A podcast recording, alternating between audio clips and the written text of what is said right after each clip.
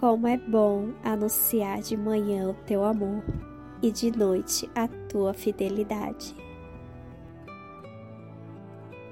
Olá, gente, sejam bem-vindos ao podcast aqui do Via Bilhete. Eu sou a Jaque, compartilho com vocês todos os dias esse estudo de Salmos. Hoje vamos estudar os Salmos 92. Vamos pedir a ajuda do Espírito Santo para a leitura.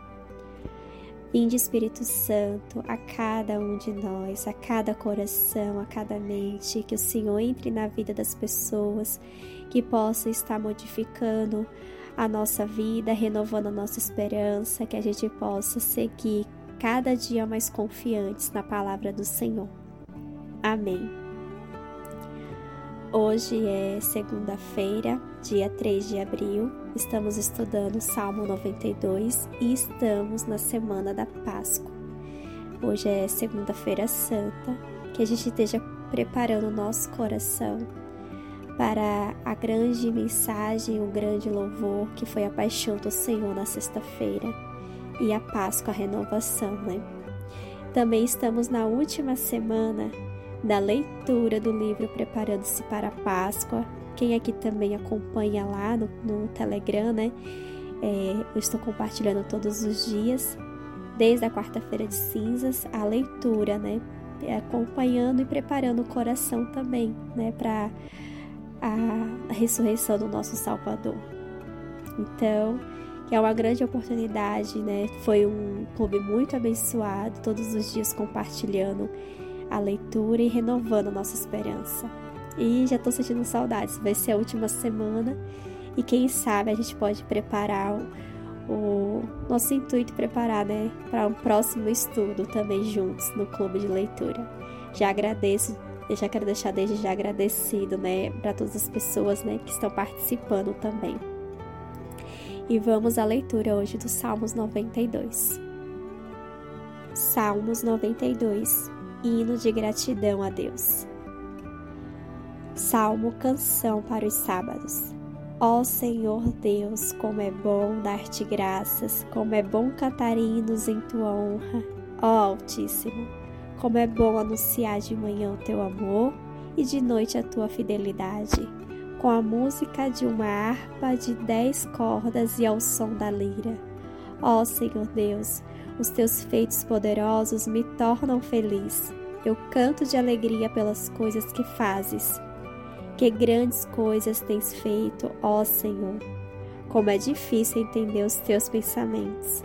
Aqui está uma coisa que o tolo não entende e o ignorante não pode compreender. Os que praticam más ações crescem como a erva e os perversos podem prosperar, porém eles serão completamente destruídos, pois tu, ó Senhor, estás para sempre acima de tudo e de todos. Nós sabemos que os teus inimigos morrerão e que todos os maus serão derrotados. Tu me tens tornado forte como o touro selvagem e me tens abençoado com a felicidade.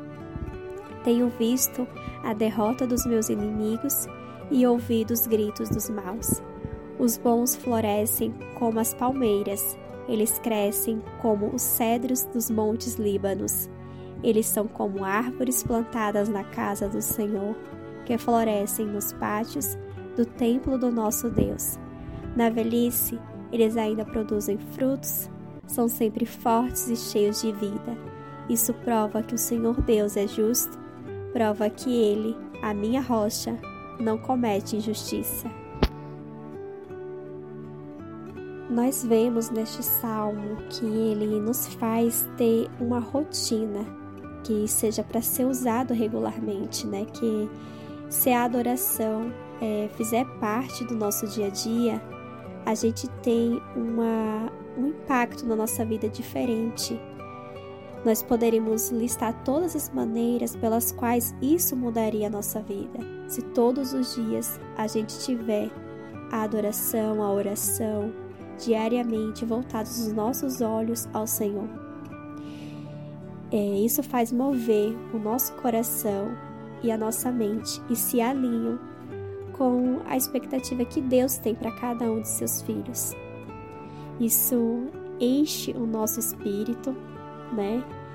E nos deixa fortalecidos. É, o Salmo também, ele nos diz no versículo 1 e 2, declarando como é bom em todas as manhãs e em todas as noites a gente declarar o nosso amor por Deus. E isso seria uma rotina. Todos os dias você fizer isso, orando pela manhã e pela noite. Que você faça isso uma rotina na sua vida. A oração nos aproxima cada vez mais de Deus, nos engrandece a alma e nos torna cada dia mais esperançosos para uma vida bem melhor. Que você faça isso na sua vida todos os dias. Fiquem todos com Deus. O que Deus falou com você hoje?